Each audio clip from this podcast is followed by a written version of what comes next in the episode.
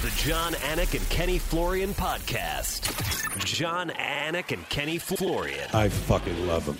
I can't get enough of them. Let's hear that for us next. Big jab there from Duffy and Frank Meers. Hurt now. Down goes Duffy on cold. Frank Meers does it again. Rock 'em, sock 'em, robots here. Oh my goodness.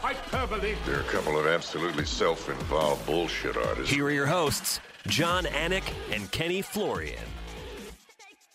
12:15 p.m. Eastern on the goddamn Screws, Monday, November 15th, 2021. It's episode 325, 325, Ken Flo, the Anakin Florian podcast. I made the mistake, I guess mistake's a good word for it, of saying goddamn 8 minutes into a UFC telecast on ESPN Plus a few weeks ago, regrettably. You know, I talked to my bosses about it a little bit. And I said it right off the top of the show here. What are you going to do? I got good energy today. Ken Flo's back from the mountains. He's alive. So that's good. Good to see you, kid. How you doing, man? What's going on? Nothing. I'm looking at your PFL hat, you know? Yeah. I want one of those. Feels like adultery, though. But you went to the mountains, as I understand it. Cody tells me you went to the mountains. So. I did. I went to Blue Ridge Mountains up in Georgia. It was awesome. I got a little bit of that chill, that fall weather. Yeah, hopped in a river that was cold as fuck. Yeah, that was fun. Everyone was looking at me like I'm a crazy person. There were people fly fishing. They're like, he's not getting in there, is he? Yeah. Oh, he's getting in. Oh, wow. What a weirdo. So that was cool. But anyway, well, anyone who follows you on social media knows you've done the whole ice bath thing. So river was probably just fine.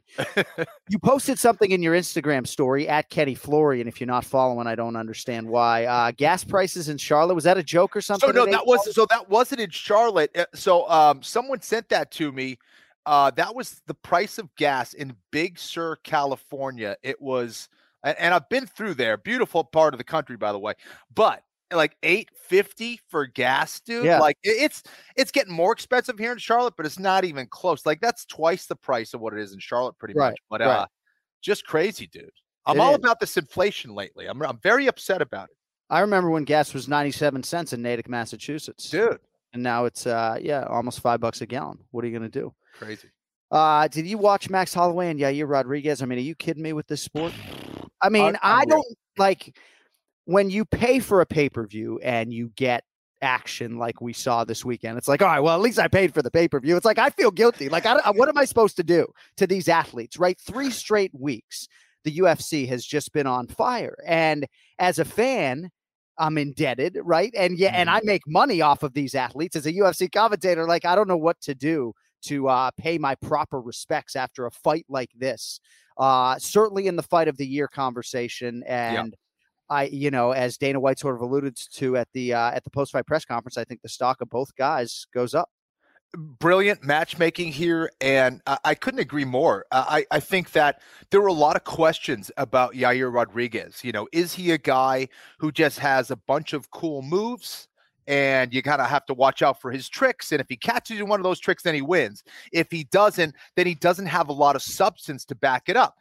That is not the case from what I saw against someone like Max Holloway. Again, you know, when you fight someone like a Max Holloway, you better be prepared.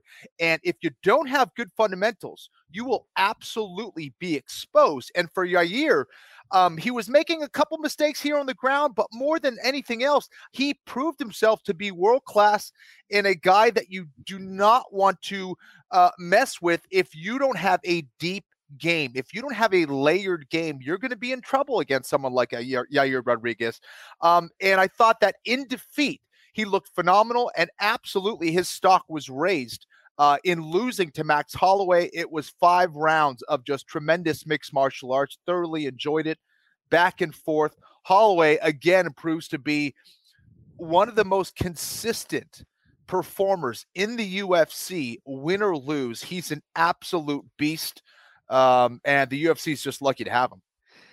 Yair Rodriguez is an incredible case, right? Injuries obviously have been part of the narrative. I'm glad you used the term world-class because he could go be a champion somewhere else for sure. And I think in a different UFC era, you know, I watch Yair Rodriguez and I feel like on any given Saturday night, I'm looking at a world champion. And of course, Volkanovski is the champion. Looks like there's going to be a trilogy against Max Holloway, who for me, Max is still the greatest featherweight in UFC history. I think it's a 3-man race. I mean, nobody really cares who has that distinction, I guess, except me right now. But with Aldo and Holloway and with Volkanovski creeping, you know, it's an incredible division. But Yair in defeat really makes a case here as an elite featherweight. And I'd like to see him fight Jose Aldo. Actually, I know Aldo has Rob Font coming up and is in a different division right now. Go ahead. I was going to say, you know, every time I see Yair fight, you know, I know he's fast. But the thing that stands out every single time I watch him fight, I go, oh, shit, he's really fast. He is very explosive.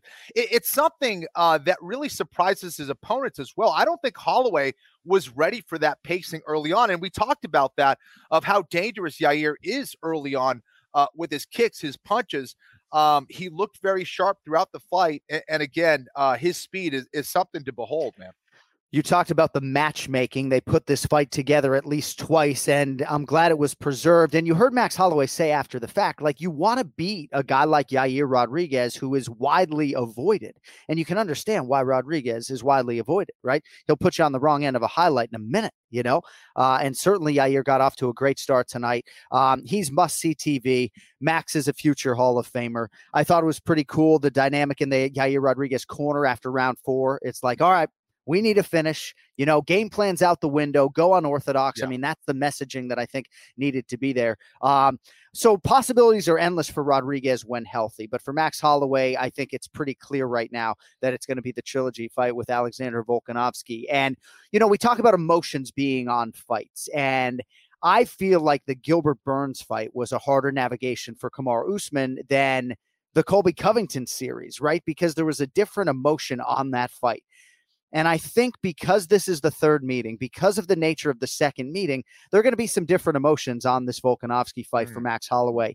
You can't go 0-3 against this guy. You just can't do it, you know, even if the world thinks you're 1-1 on paper. So what are your thoughts on the calendar seemingly aligning now for Volkanovski Holloway 3?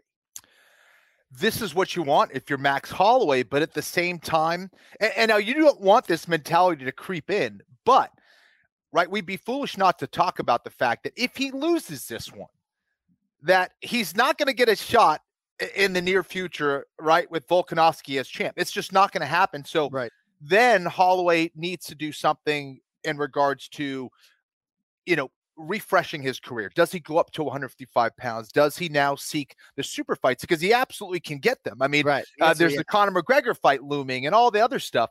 So he's not in a horrible spot. But as far as being a champion again, at 145 pounds, it is absolutely do or die. And yes, I thought he won that rematch against Volkanovski, but 0-3 is 0-3, right? So not something he wants to you know, be in there with, you know, against Volkanovski. But Volkanovski also is a guy who continually learns from his fights, gets better all the time.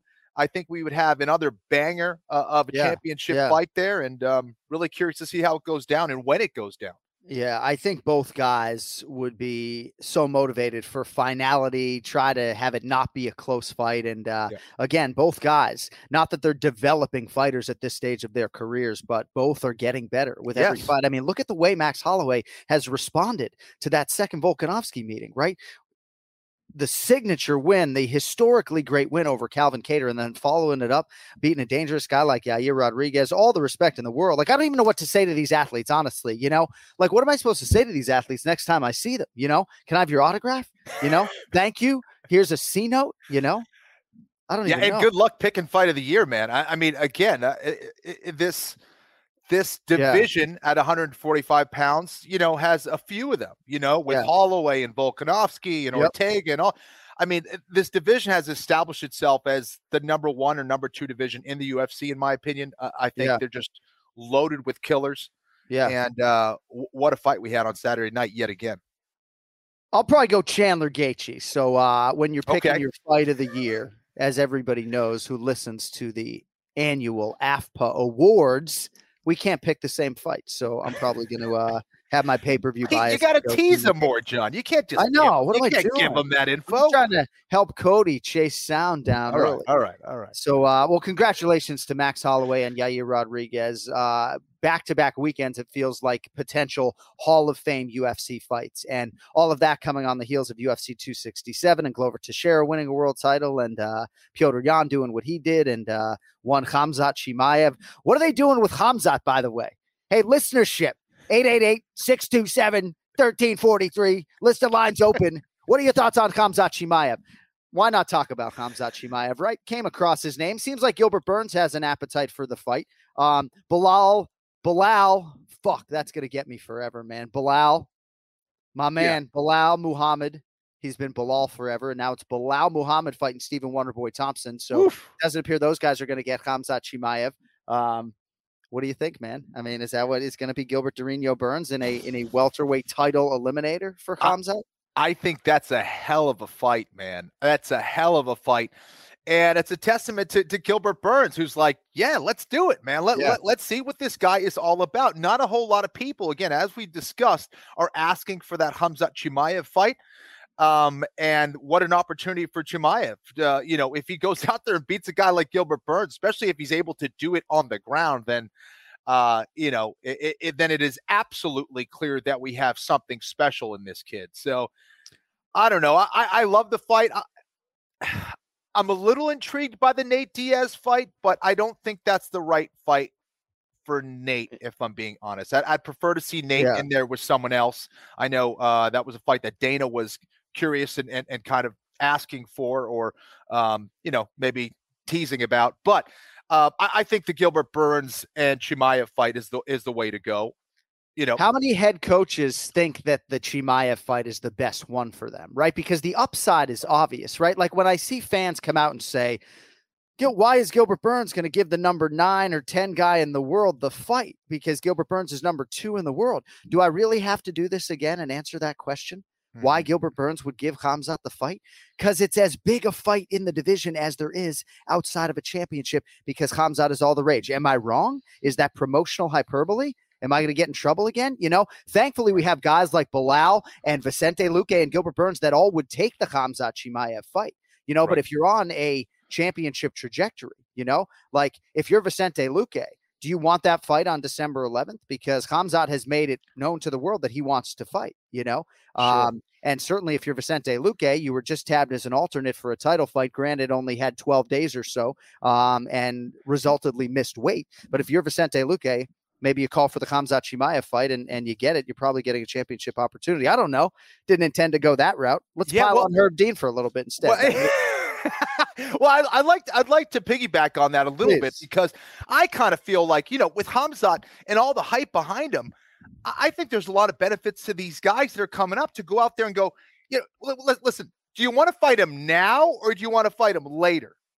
Never. And when there's, so fight him now if you can. And with all that momentum, try to throw him for a loop, bring some experience that you have that maybe Khamzat hasn't seen before, and you can surprise him and take advantage of that situation, that lack of inexperience. But I don't know. I mean, again, I kind of see it like when I was fighting Roger Huerta and everyone was behind Roger Huerta and Huerta was on the front cover of Sports Illustrated and he was kind of the golden boy at the time. And maybe I didn't need to fight him, or I did. I don't know what our rankings were at the time, but I remember I want to fight that guy because everyone thinks he's really good and everyone's behind him. And I think I was ranked above him. And that was a fight that I felt would benefit me because he had such a huge fan base. Anytime you face someone, you have the ability to take everything that kid has, his ranking, potentially his money, his fans, all those things are an opportunity for a fighter. And you're either trying to pad your record, you're trying to play it safe, or you're going for it because you're trying to be the best in the division. So I don't know. It's a tricky approach for some people, I guess. What was that? August 2008, Target Center, Minneapolis, Minnesota. Look at you. Look at you. That was a win over Roger Huerta. Clean 30-27, too. I mean, total fucking domination for Team Florian. And incidentally, the first live event that I ever went to, first UFC live event that I ever went to, the first mixed martial arts event I went to, immortalized behind me there. Saturday, February 10th, DeSoto Civic Center, Tunica, Mississippi. Elite XC1, Frank Shamrock, and Renzo Gracie in the main event. But my first UFC event, Ken Flo over Huerta, one of the easier fights to score, incidentally, in UFC history. No, and I love the fact that Bilal and these guys want this fight. Bilal publicly has come out and said it. I wonder from a betting perspective, right? Is Bilal a bigger underdog against Chimaev than Stephen Wonderboy Thompson? Bilal might be favored against Thompson, right? He's not going to be favored against Chimaev, you know? So if you're Ali Abdelaziz and you want Bilal Muhammad on a championship trajectory, what's the easier fight on paper? Is it Khamzat Chimaev or Stephen Wonderboy Thompson, you know? Because a manager and a head coach probably wants the easier fight, right? If they accomplish the same thing. I don't know if a win over Wonderboy accomplishes the same thing as a win over Khamzat Chimaev. And I better check myself before Mr. Muhammad shows up at my front door. I love you, man. See, I'm promoting your ass. That's all we're doing here. All right. Marcos Rogério Pezão de Lima. Certainly anybody who has followed his UFC career is happy to see this man succeed and get a big knockout like this. And unfortunately, a lot of the shine is off of it because Herb Dean kind of went in and stopped the fight and then didn't. And as Dana White said after the fights, you know, you can't touch guys. That's kind of the end of the fight. So you were able to watch this back. Obviously, you watched it again this morning. We congratulate Pezão on a big knockout over the King of Kenosha, Ben Rothwell. But obviously, people are talking about the end of the fight more than they are talking about the win. Your thoughts?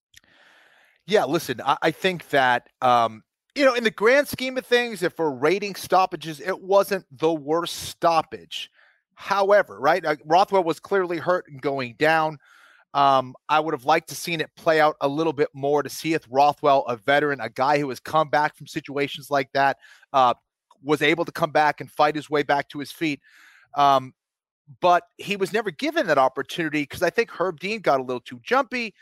And again, literally bear hugged Pezão from behind and tried to lift him off once. But then he kind of let go and let them fight again. So obviously he can't do that.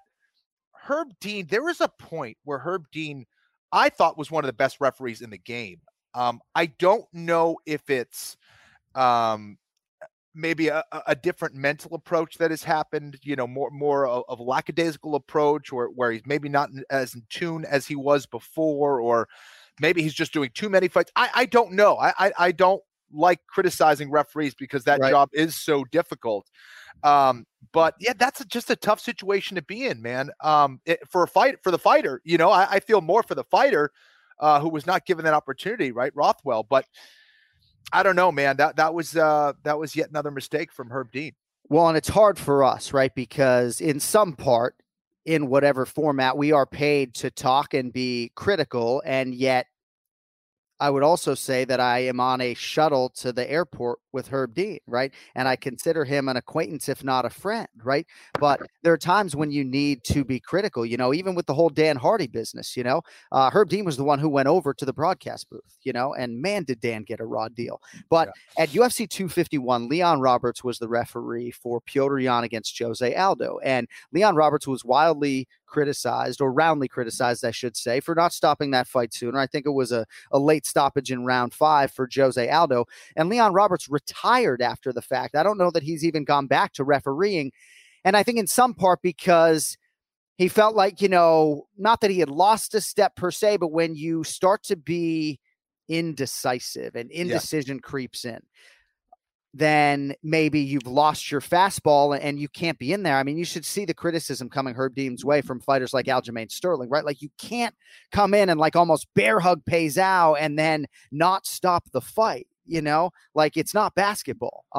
So I don't know. I do think that this is an opportunity for him to reflect, but yeah, not a great night for a good dude. I think that's a great point. Again, we're not, dealing with tiddlywinks here. This isn't a board game. These guys are fighting hard. Their lives are on the line. Their careers are on the line. Championship fights are on the line. Their legacies are on the line. There's a lot on the damn line. And making a mistake like that could potentially have some horrible consequences for the fighters involved. So, yeah, I think that takes a lot of, you know, introspection from a guy like Leon Roberts, who's saying, do I still have it? And I think that's the kind of question you want to ask yourself. Yeah. Am I able to do the best job possible and keep these fighters safe and everything that goes with it? And I was in an airport lounge after UFC 251 on Fight Island with Bruce Buffer and others trying to sort of, you know, pump Leon Roberts up, you know, and Dana White sort of did the same thing after the fact, you know, because it does happen and it is an exceedingly difficult job. And I think any of us that work in this space of open ourselves up to criticism, and it comes our way and you deal with it and you apologize if necessary. And I think the hard thing, and, you know, Longo's issue obviously is just that there's no accountability and there's no public forum and people decline comment. You know, we did an interview with Justin Gaethje and he talked about Mike Beltran and the eye poke and what Justin and I believe was a mishandled situation by Mike Beltran, and he chose not to address it, went pro by MMAfighting.com and others. And we have officials and referees who listen to this podcast, and we're very appreciative, you know. And I think part of the reason they listen is because we do play it straight, you know, and we try to treat everybody with respect. But there comes a time where we have to be critical, you know. Maybe we'll do referee of the year. Maybe we'll do referee rankings at the end of 2000. Oh, I like that. That would be fun, huh? Let's do it. That would be fun. Leon Roberts, incidentally, has not refereed since UFC 251 per Tapology. Hat tip to our executive producer, Cody Merrow. All right. One segment that has been part of this show since episode 1 in April of 2015 is the Ray Longo Minute. So why don't we get to Ray? It's now time for the Ray Longo Minute. I want you to punch a hole in his fucking chest. That's what I want. The Ray Longo Minute. John Anik and Kenny Florian podcast. Venom gear for RPL on a Monday. Oh, man, where are we? Where are we? Setting yourself up, handsome. What happened this morning? All right. So this one's on me. I want to see if we can center your face up, if possible. All right. So are you at the gym? Are you at the gym? Yeah, I just got to the gym. Okay. So I apologize for my lack of communication in terms of what time you were going to be coming on the program today. Apology accepted. I did try to communicate to the masses that since we have added the great James Krause to the program that we would sort of be bleeding the show back a little bit. But you thought we were 11 a.m. on the Screws or something today because of my failed communication. Of course. And you paid. He did it again, didn't he, Ray? He did it again. Kenny, this is incredible to me. Incredible. At least he's consistent. Remember one thing. Remember the 5 Ps, John. Proper preparation prevents poor performance. And you remember that? There was no preparation. That. I know. I needed to consult with Cody about our Longo communication, but I think I take you for granted, whereas I go out of my way to make sure that, you know, with James Krause, we're on the Screws. Where I might Longo will be there. You know, so now Krause is the big shot now. No, not at all. Now, to what extent are we catering to Krause now? I told you that we were moving the show time back. He's on Central Time. He has pro practice until 11:30 a.m. Central. I don't know what to tell you. Taking my fucking shirts back. You see what I'm wearing today, by the way? This is my public apology. Oh, shoot. You see the Screws, right? Ray Longo Minute t-shirts and podcast.com. Bunch of fucking shills. So to what extent did we inconvenience you today, right? Did you were home and then, I mean, because we did communicate about, we were trying not to wake you either, right? There's a lot of hurdles here to navigate. You know, I'm not going to text you at 8:20 a.m. when I'm okay texting everybody else. We're all good. All right. So, anything eventful happen in your weekend as far as mixed martial arts is concerned? No, but I got a little surprise for you. I'm coming down to Miami this week. How about that? For what? I'm going to visit Tony Ricci. You're visiting Tony Ricci, who is an outstanding strength and conditioning mind. So, Tony lives in Miami now. Is that right? He's in Fort Lauderdale. He's in Fort Lauderdale. That's even closer to me, you know? Oh, is it? Yeah. Yep. If I'm popping over, I'll look your address up. I'm going to surprise you. I'm just going to show up. That's fine. That's fine. Right. You know, be careful. You walk into the garage, it might smell a little funky. We got a lot of children here too. Be careful. So, I have not articulated myself particularly well on the program today, but I guess my overall takeaway from Max Holloway and Yair Rodriguez is a bigger picture statement because of all these amazing fights. Yes. I feel just like indebted to the athletes. It's like, man, you know, to what do we owe the pleasure? Right. And there's a price to be paid, obviously, for wars like this, but I feel like we got Hall of Fame fights on back-to-back weekends. Yeah. And John, just to add to something, what a treat it is if you're one of those people at the Apex who's watching two of the best guys in the world. How about that's like being at the gym and watching two guys kill it for five-minute rounds. I mean, what a great fight, man. I tell you, I got a text from a buddy of mine says, does Yair have any chance? And I said, no. I just text back, no, that was it. But I text back after, I go, wait, I couldn't have been more wrong. That kid really, his boxing, that was a really technical fight, man. His boxing, the way he moves was absolutely beautiful. And it really saved him with the footwork. I think a little different than Calvin Kattar, yep. Who, is more linear. This kid, he was showing some beautiful angles on the defense that were just amazing to look at. I think the sky's the limit. That guy could get you out at any point in time. Very, very tricky fight. And you got to give it up to Max Holloway for even taking that fight. I mean, the only Achilles heel looks like is still his wrestling, right? But besides that, he tightens that up and he can keep that fight standing. He's never out of that fight, ever. Kenny, I'm reluctant to say our sport, because why is it my sport, right? But for you and Ray, it's your sport, right? But this is like the best our sport can put forth pretty much, right? And you're getting it on ESPN Plus. It's crazy to me. This feels like a featherweight world championship with all due respect to Volko, who's the fucking man, but it's just crazy to me that this fight is happening on a Saturday afternoon at the UFC Apex. I think, Ray, you know what I mean? What a special night. If you're one of those VIPs in the building for a fight like that, that's going to be in the Hall of Fame. That's unbelievable to me. I'm telling you, that's one of those things that you put on, every so often back in the day, there was always those fights. It was $500 a ticket. It was actually for the rich people, and then only going to be 200 people in attendance, and they would get good guys to fight. But that's what it kind of reminded me of. If you were in that Apex, I mean, Kenny, that's crazy, man. Two guys throwing down like that is a treat. It really was. It was fun to watch, and man, I could break that fight down forever. There was so many things going on in there, back and forth, that were crazy to me. Yeah, the talent pool is just ridiculous, man. And again, especially at that division, 145 pounds is just ridiculous. And it just shows that the UFC has a ton of options to put on great fights and great main events, even if they're not pay-per-views. So MMA is alive and well. It really is. The sport is on fire. I mean, if you're Yair Rodriguez, right? I guess this sort of dents the championship aspirations, at least in the immediate time here. But to Kenny's point, I just think there are a lot of big, exciting fights for this guy. Imagine if we trot this guy out every 3 or 4 months. I think the problem is his fights are so violent, take so much out of him. And more often than not, they are 5-rounders because he's earned that. Well, he's clearly getting better in between the times that we see him. I mean, he's a completely different dude. And again, Ray, I was talking about it earlier, how good his fundamentals look, because he was always dangerous. He had a bunch of tricks up his sleeve, but it seemed like he'd throw something, then he'd kind of just throw a bunch of spinning kicks, but didn't have a jab, or then he'd have a jab, or didn't have any footwork.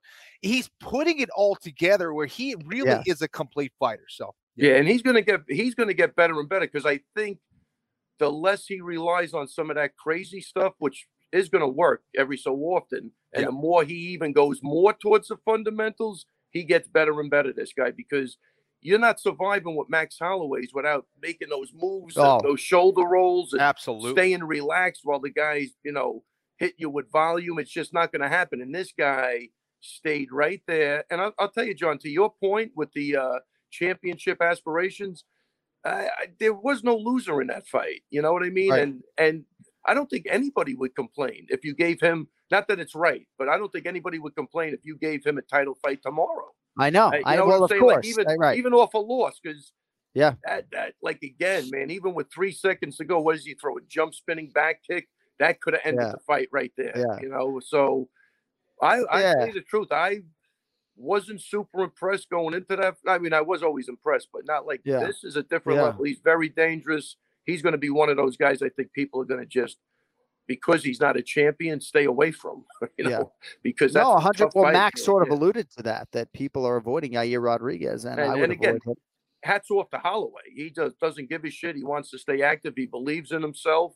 Yeah. And here's a guy at 30 who's still killing it, you know, after all these fights and how many years he's been fighting, you know, just unbelievable stuff.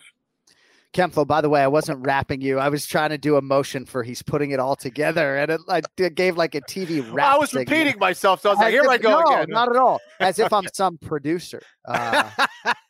See, by the way, I just demonstrably or not, like, prevented myself from saying the F word there, by the way. So people think I cuss too much on the program. Some people like it, whatever. I'm just saying, like, I just didn't say it a moment ago and it interrupted my whole train of thought, you know? So maybe I should just be more natural. And well, we don't want to interrupt your train of thought, John. Let it go. Right. Be organic. All right. So we were talking about Marcos Rogério Pezão de Lima over Ben Rothwell by knockout. And we were talking about Herb Dean touching Pezão and then sort of letting the fight continue and being indecisive. And we were sort of referencing Leon Roberts, who didn't feel like he had his A game when he refereed Petr Yan and Jose Aldo at UFC 251. And he retired that night. I don't know if this speaks to a greater indecision issue with Herb Dean per se. But obviously this was a headline coming out of UFC Fight Night. Yeah, look, I like Herb. I mean, those split-second, eighth-of-a-second decisions, it sometimes it happens, and you're just stuck in the wrong place at the wrong time. It wasn't a good look, but I still think Herb's a great ref, you know? Yeah. Yep. I know I'm not giving you much on that, but I know what you're talking about. No, I just think, you know, I mean, back in the day, I would ref a couple of like smokers and stuff, and it's not the easiest thing to do. And I never wanted to see anybody get hurt. And I would tell them before that these are fundraisers, and if I can get you out of here with your faculties, that's what's going on. And those decisions, you got to be really, really present, you know. So I put them on, you know. I put them on, you know. I'd look at them, you know, make sure that doesn't repeatedly happen, but I think he's pretty squared away and he'll be fine. Well, and ultimately I think his defense would be like, look, man, I'm trying to do right by these fighters, and like part of the indecision is trying to give Ben Rothwell every benefit of every doubt, you know. And John, that guy was swinging like a lunatic. It's hard to get in there, you know. Yeah, it's not that easy. Of course. The guy's a big guy, and that guy was no doubt, you know what I mean? Doubt. So you want to protect him, and then maybe he's okay. Yeah, it's right. It is. And obviously you got to be willing to take the criticism that comes with an early stoppage. Without a doubt. But more and more with every passing day, I know it's sort of against the rules, quote unquote, but I understand why Dominic Cruz pulls a Keith Peterson aside before the fight and says, let me be unconscious, please, you know, because I got one shot and it's a title fight. Okay. But John, you know, that's, again, you're saying that, but then a couple of weeks ago, that kid that was getting beat up, everybody made a big deal out of it because the ref let it go. So we want to see Dominic Cruz unconscious. I'm saying as a fighter, if maybe I'm being hypocritical, but I'm saying I can understand as the athlete. Yeah.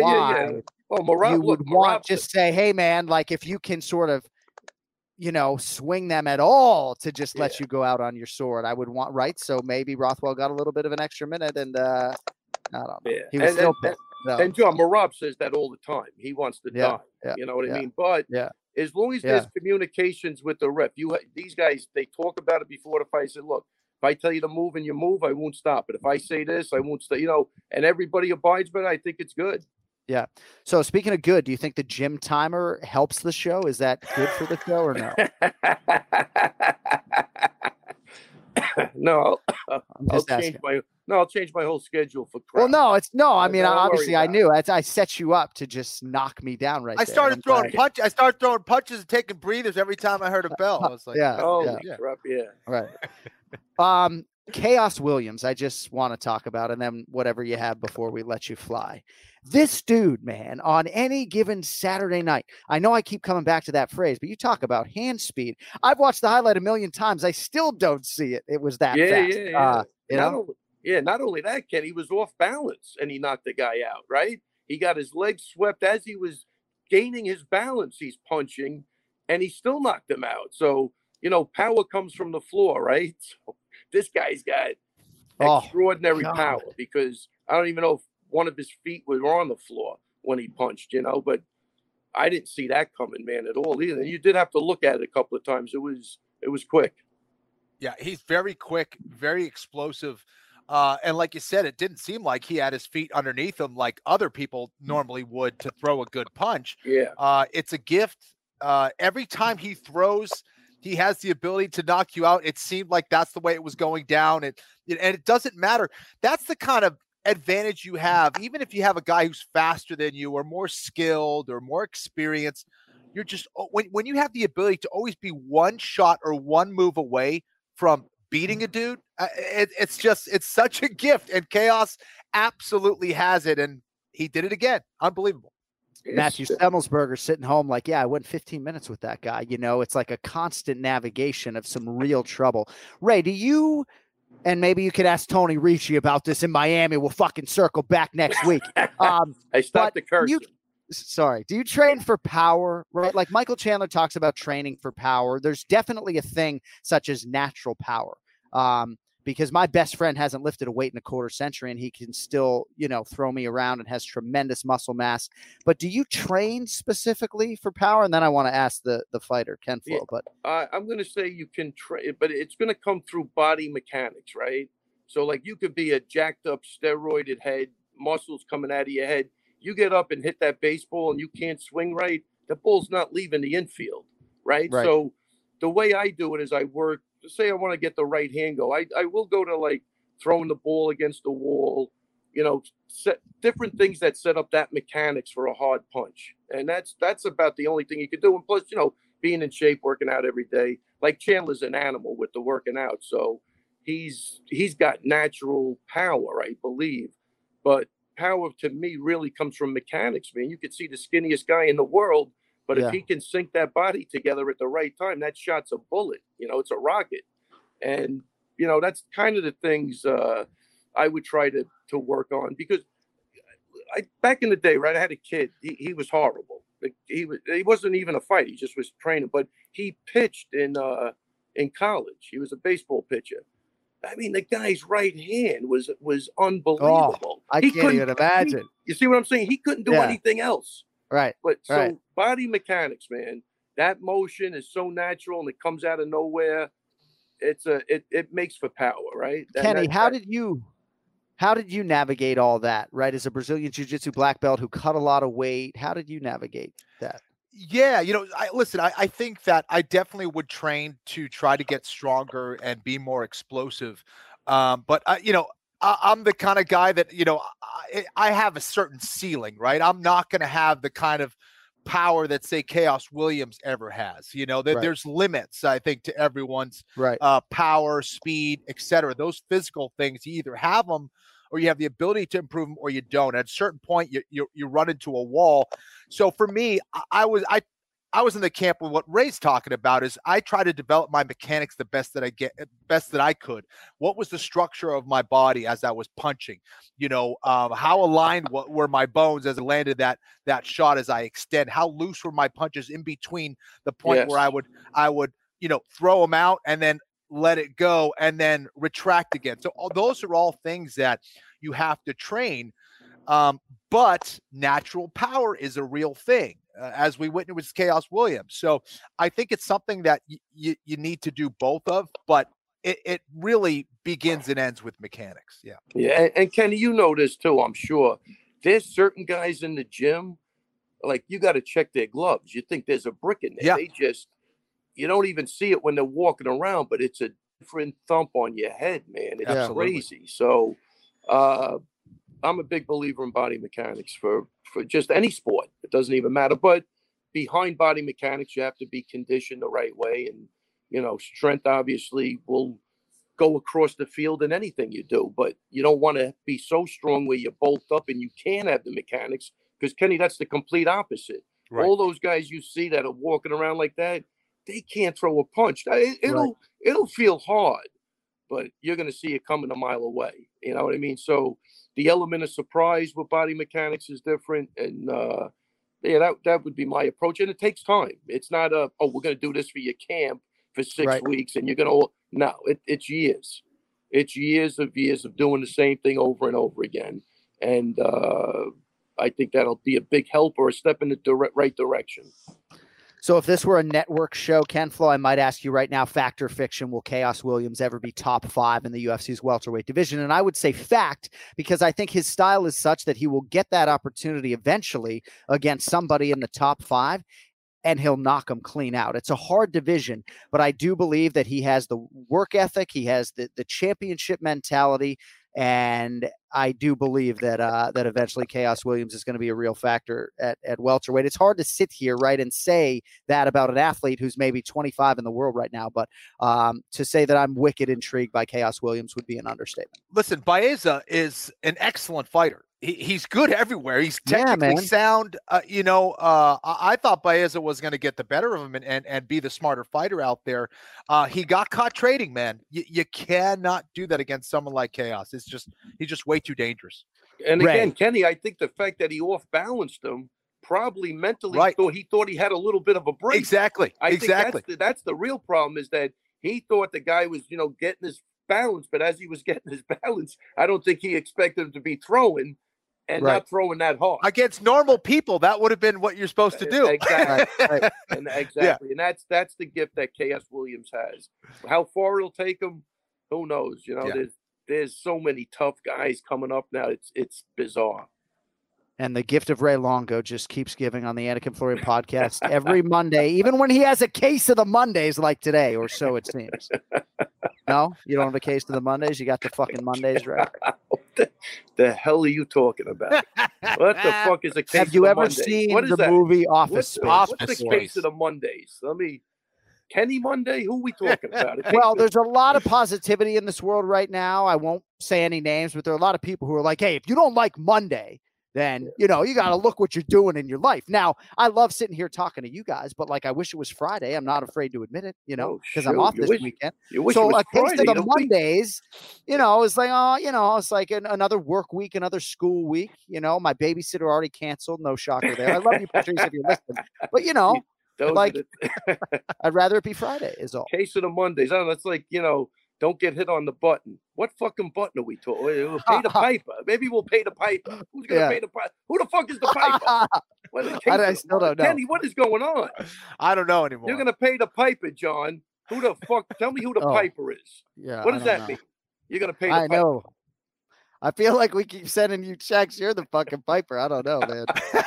Oh, yeah. We use the plural again. What? Dude.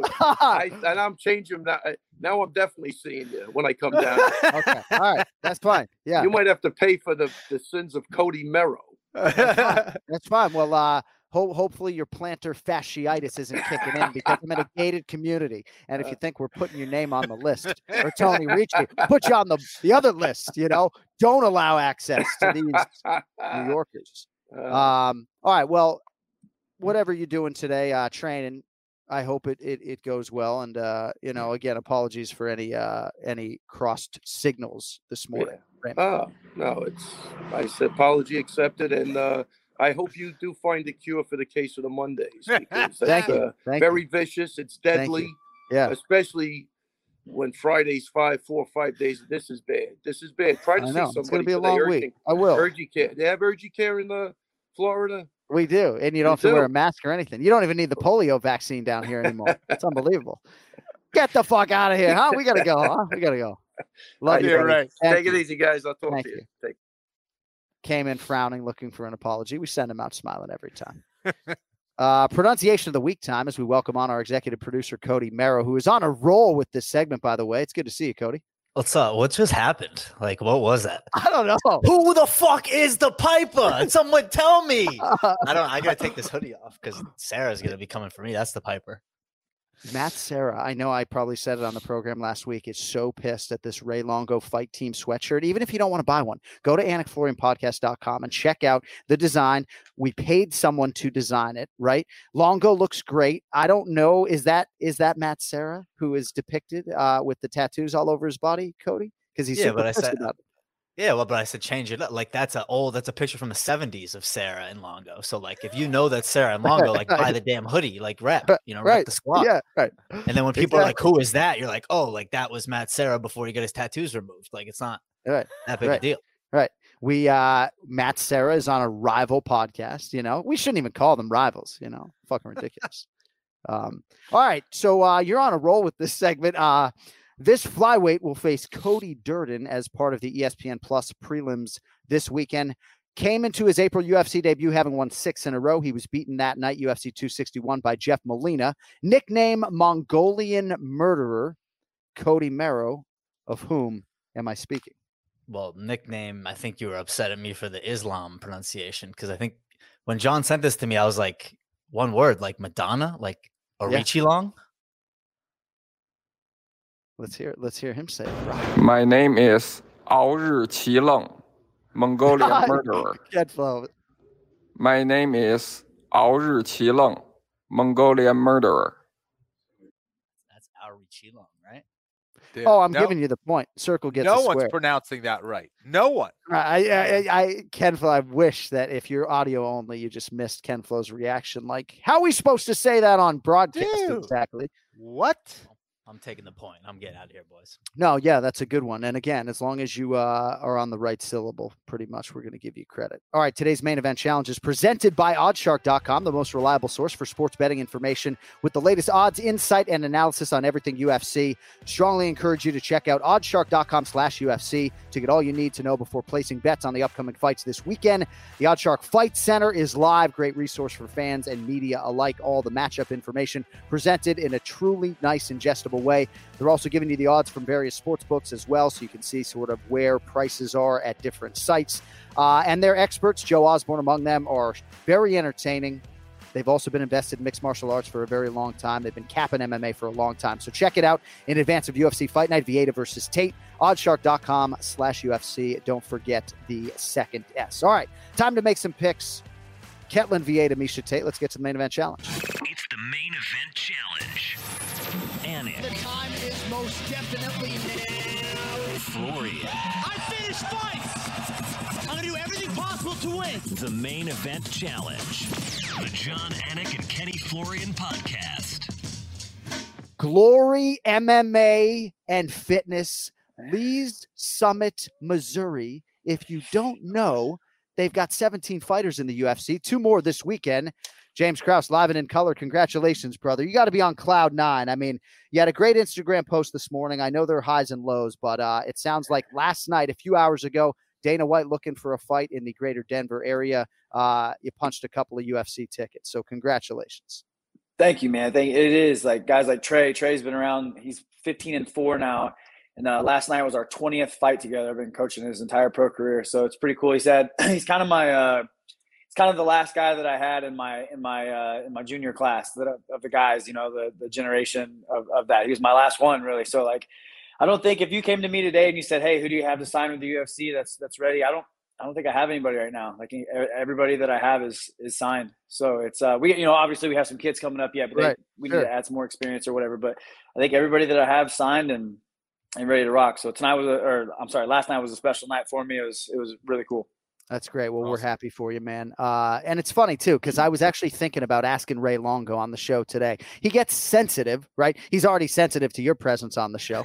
But I was going to ask him, like, who is your most UFC-ready guy that's not in yet? But I didn't want to put him on the spot. But maybe Kenny will ask him because Kenny's a little softer. All right, so it's UFC Fight Night, Vieta versus Tate. We got 5 fights on the main card. We're going to pick all of them. You guys can go as long or short as you like. First up at bantamweight, Adrian Yanez -265, Davey Grant +215. So Yanez has won 7 in a row, James, 3-0 in the UFC with as many knockouts and performance bonuses. Last win by TKO against Randy Costa, July 24th. He's -265 here. That's a pretty stiff price against a very tough Davey Grant. Which way are you going, James? Well, first of all, I think it's important to talk about last week was a very swift reminder that I don't know fucking shit about this sport.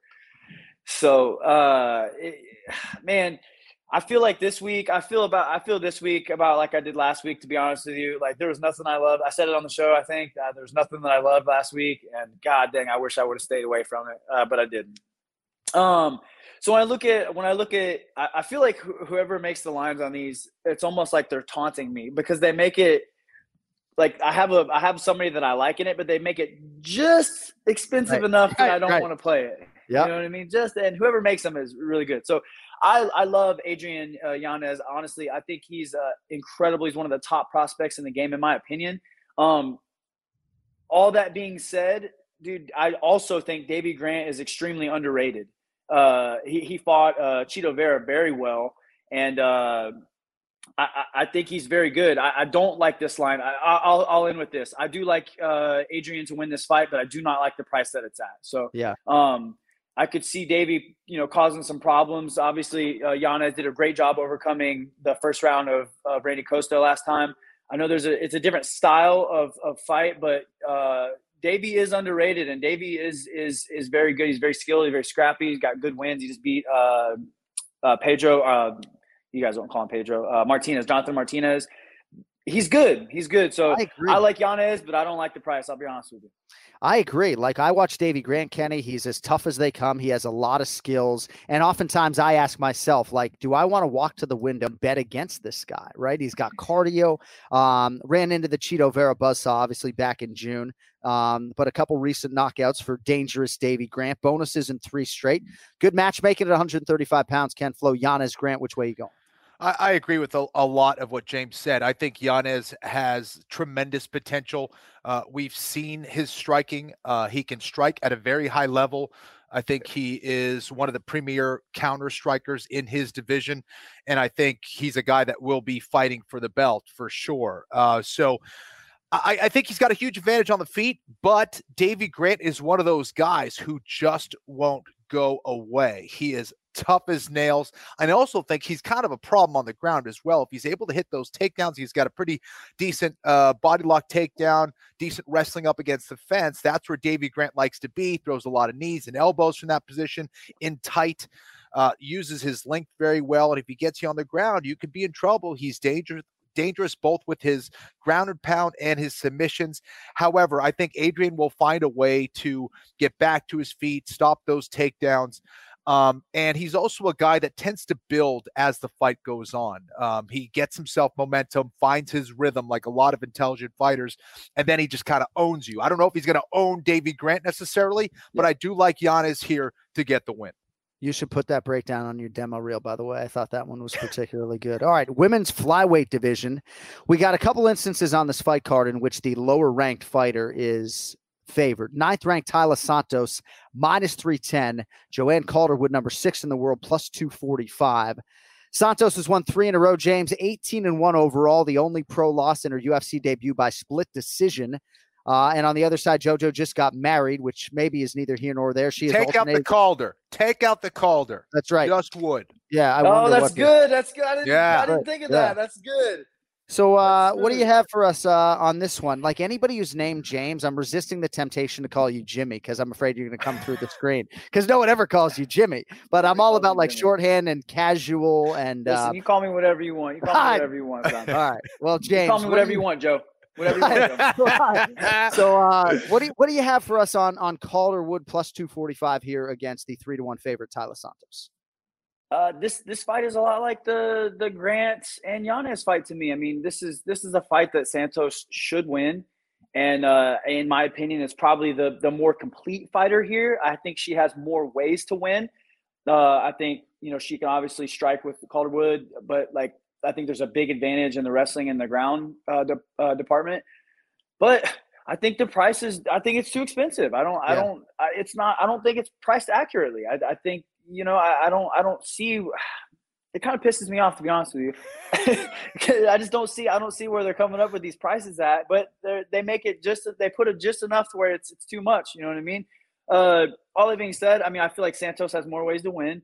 Santos is the better, more complete fighter in my opinion, but I don't think the line's on. I think it's off. I think it's overpriced, and I think Calderwood has a better shot of winning this than what Vegas is giving her. Yeah, I agree, Kenny. Again, I write down the odds before I go to DraftKings or oddshark.com, wherever I'm going, and I wrote minus 180 for Tyler Santos, and I was way off. She's minus 310 here. See, I had it at 200, two-ish. All right. I mean, we were close, you know, yeah. Like even maybe a little bit, 225 maybe. Right. So, Kempflo, Jojo Calderwood out of Scotland, dropped a split decision to Lauren Murphy at UFC 263 in June. Had she won that fight, she probably would have already fought Valentina Shevchenko for the title. What do you think about her here against Tyler Santos? Yeah, listen, again, James does a great breakdown here. I think that the other thing for people to be aware of is just Santos and her athleticism. You know, everything she does, she's pretty sharp with. She's a little bit more powerful, a little faster. And I think she does everything a little bit better than JoJo, unfortunately. I think JoJo can pose some problems here and there. I think she's very tough, but I don't know. I think she needs to stay extremely disciplined and extremely sharp to win these rounds against Santos, who really, I think, is a handful here in this fight. So I like Santos here as well. Is she as good a stepmom as JoJo, though, Kenflo? I mean, No, all right. Obviously not. No. I got to get my Tyler Santos card behind me before I get in trouble if she's a mother. I apologize. Yeah, exactly. All right. At bantamweight, boys, a pick'em fight right now. Ronny Yahya minus 210 or minus 110, excuse me, against Kyung Ho Kong minus 110 as well. So this fight got pulled a few hours before it was to happen in July after Yahya tested positive for COVID-19. But how about Yahya on paper, right? Fought a Jungle Fight 2 back in the day. Pro debut was in 2002. Fought 7 times in the WEC. Now this is his 19th UFC fight. Never been finished in the UFC or the WEC. 8-2-1 spanning his last 11. Interesting matchup here for Yahya, James, against Kyung Ho Kong. How do you cap it? I got to tell you, Ronny Yahya has won me a lot of money. And what I love about him is his – and I don't feel like he gets enough credit for this. And it's when we talked about this, what I look for to place bets on, if we're talking about strictly betting perspective, I look for consistency, and I try to avoid guys with high danger factor. And Yahya is one of those guys that he typically, if you know, if you're playing Madden or whatever, or the EA Sports, he's good everywhere. He can hang everywhere with everyone. And then his danger factor is like, poof, you know what I mean? Like his grappling is elite level. And like, you know, people, we use that a lot. Like he's got good grappling. He's got black belt. This guy's grappling is elite level, man. Like he can grapple with anybody in that division. And he's super, super dangerous. He attacks legs well. He attacks arms well. He's got good chokes. I mean, he's a guy that can finish you anywhere on the ground, if that makes sense. Even standing, yeah, I love it. You know what I mean? Like he's just super, super dangerous. So anytime that I get a guy, like especially if Vegas is saying, hey, these two guys are even, but one of these guys has a way bigger danger factor, I typically like to lean that way. Very interesting. Kenflo, Kyung Ho Kong, I know you remember this because you got that steel trap between the ears. UFC debut against Alex Caceres, UFC on Fuel TV, Silva versus Stan, Tokyo, Japan, 2013. We called that fight. Military service is part of the narrative on Kong. Didn't compete at all 2015, 16, 17. Mandatory military service in South Korea. Now he has momentum. He's won 3 in a row. Hasn't competed in a while. Last 2 wins by split decision. Kyung Ho Kong, Ronny Yahya, Kenflo, who do you have? Listen, I think he's dangerous on the feet. I do. I think he can be difficult to deal with. He could definitely win this fight, but I'm with James here. I think Yahya can really be a problem here if he's able to get this one to the ground. I think he's got a nice takedown game up against the fence for a jiu-jitsu guy. I think he's very tenacious when he gets in that high crotch position with the crackdown. He's very good from that position, has an excellent, has a series of front chokes that can cause problems for anyone out there, no matter what your experience level is in Brazilian jiu-jitsu. He truly is elite, as James said. And I like Yahya here. It's tough because we haven't seen him as often as I would like, but yeah, let's go with Ronny. All right, co-main event, a big fight at 170 pounds. 14th ranked Sean Brady is the favorite, minus 150.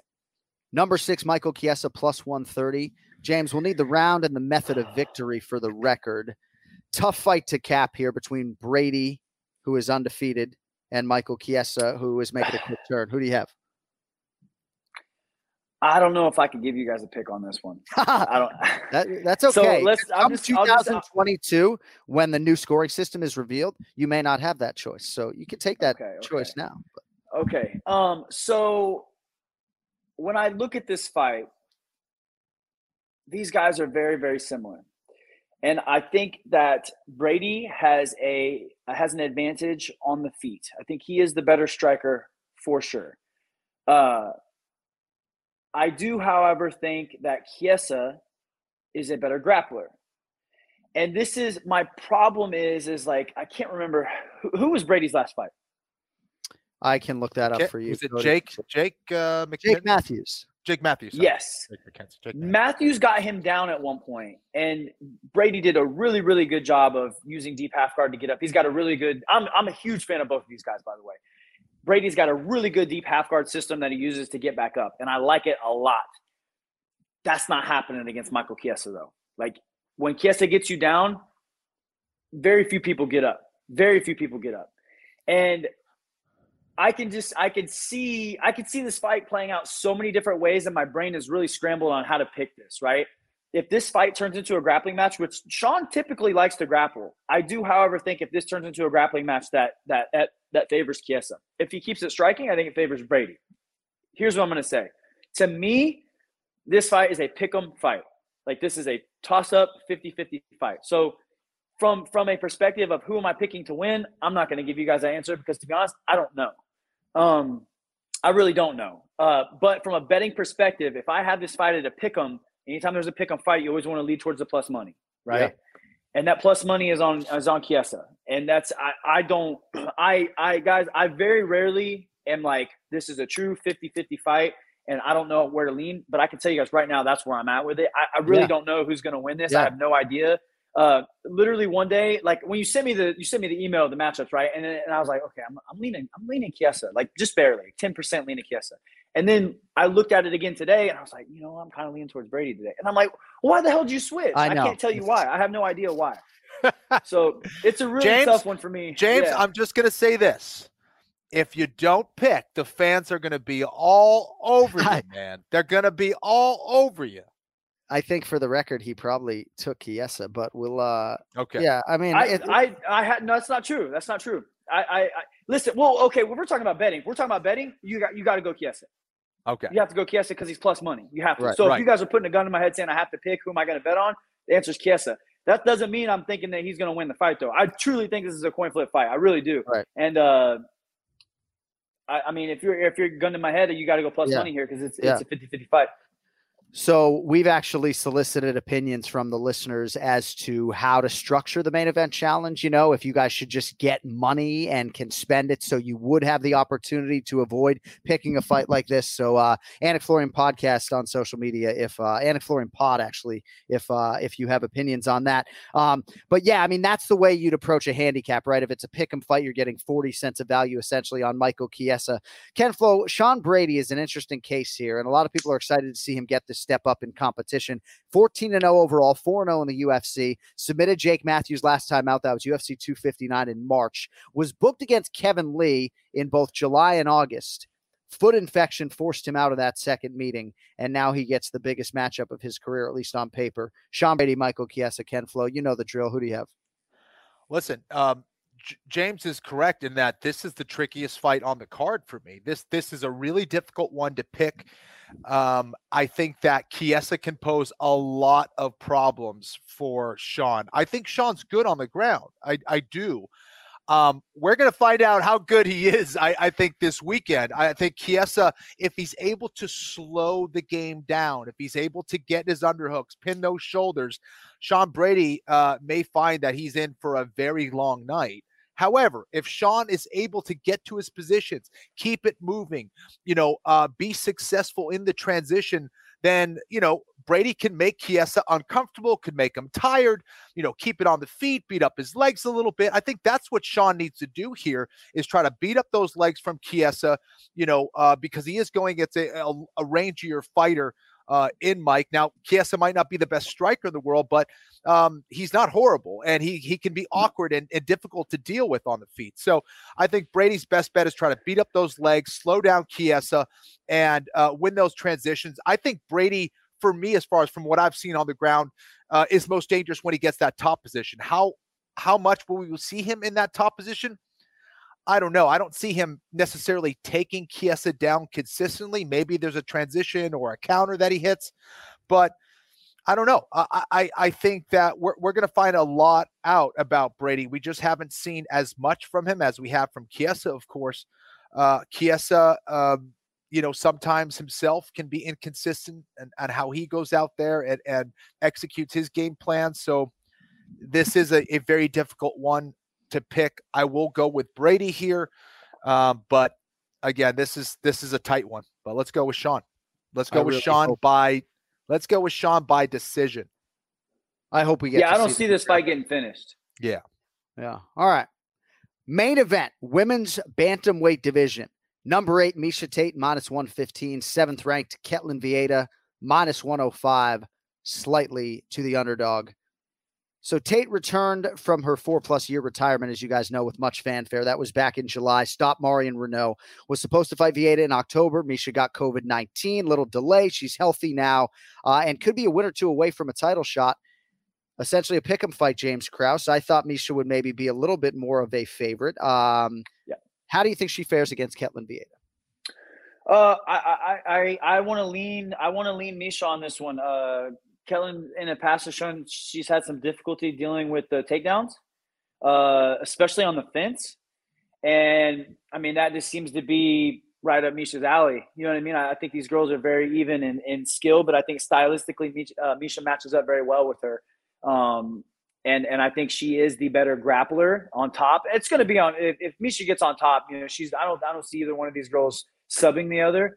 But I think what could happen is Miesha gets on top, wears Vieira down a little bit, and then, you know, cruises to a decision. But this is 5 rounds. I could see a submission in there somewhere. I don't see a TKO or anything. Yeah, my guess would be a decision on either side of this. But I do feel like that Miesha is going to wear on the takedowns, and especially on the fence. You know, like I said, Vieira's shown in the past that she's had some difficulty with dealing with that. So, I like Miesha here. I will say this: the time off, everybody's like, "Oh, she came back, fought Marion, you know, did really well." That's not what we're dealing with here, though. Stylistically, Miesha is like a nightmare matchup for Marion. Marion's comfortable being on her back. Her wrestling is not up to par.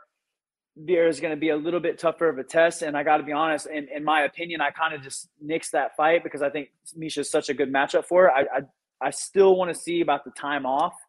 I think we could see that come to play here. Now, if she beats Vieira, I think I'm convinced. I'm ready to rock with her. You know, so I'm going to lean Miesha, though. I think she's just a tough stylistic matchup. Kenflo, Ketlin Vieira missed weight for her last fight, a unanimous decision loss to Yana Kunitskaya in February. Your thoughts on the main event coming up Saturday night at the old UFC Apex there? I think Vieira has some potential. I think she's pretty well-rounded, but I think Misha's a very tough matchup for her. I think Miesha is going to be the better grappler here, a better wrestler anyway, which I think it will come down to that. I think it's going to come down to the wrestling. I think it's going to come down to the experience factor, where Miesha, of course, has her in that department. She's been in a lot of big fights. I don't think we saw, you know, a Miesha that was like, you know, came with all these new skills or anything like that. Given the layoff, I was very impressed mostly with her mental attitude heading into the fight and how focused and how present she was during the fight. And she did all the right things that she needed to do to win that fight. And that said, I have to assume we're going to continue to see that, you know, solid mental approach from Miesha.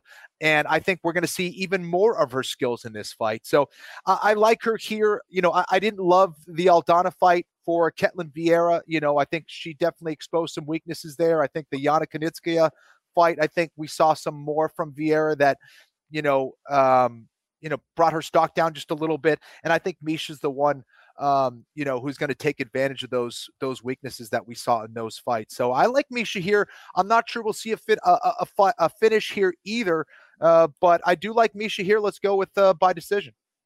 All right, Misha Tate by decision is the pick for Ken Flo. James, I don't even want to ask if your wheel's up somewhere this weekend in a couple of days. No, I'm good. Hey. I literally, what's crazy is I was home for 3 minutes. I landed, got straight into my car, drove here. I was home for 3 minutes before I put these headphones on and got on. This guy, I mean, what a guy. Well, next time we'll give you an extra 10 minutes, but we thank you. We appreciate you on social media. You can find more from this handsome man at the James Krause. Congrats on a big weekend, buddy. And we're off next Monday, but we'll talk to you in 2 weeks. Perfect. Thanks, guys. I appreciate y'all. Awesome, there he is. Happy Thanksgiving, James Krause. Focus, presence, right? You talk about these things, and I mentioned those words with Colby Covington and the Kamaru Usman fight, right? After round two. Like, if you're not totally present in that moment and hell-bent on winning a world championship, you know, maybe 1 ounce of you's looking for a way out. And say what you want about Colby Covington. Some have been critical, Henry Cejudo and others, that he wasn't really there to win and didn't get aggressive enough, but he's certainly not looking for a way out. You know? No, not at all, man. And that's so important. Again, those are the kind of things that come with big fight experience, which is huge in this sport. Yeah. And I think often overlooked. Yeah.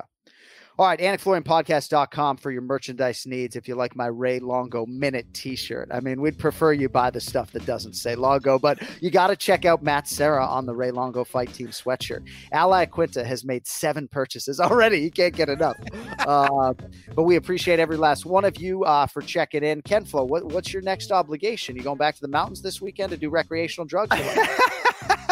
No, I'm let's see. I'm chilling this week, man. We got some work going on here at the house. Got the kids are running all over the place. I saw. Was that your daughter who walked in during the podcast? Yeah. Next time, put her on camera. You know? Oh man, she would love that. She would love that. Yeah. Misha Tate, by the way, was plus 115 or so at open against Marion Renault and closed closer to minus 190. So food for thought. I can almost guarantee you if you're betting on Misha Tate, you want to get in now as opposed to later in the week. All right. Thanks to Longo, however curmudgeonly. Thanks to James Krause for joining us for the Main Event Challenge. Our executive producer is Cody Merrow. Thank you all for listening, for watching. I guess we're supposed to tell you to hit that subscribe button and tell your friends. It's not our style, but thank you in advance for getting the word out, and we will talk to you in 2 weeks. Happy Thanksgiving. For Ken Flo, I'm John Anik. See you later.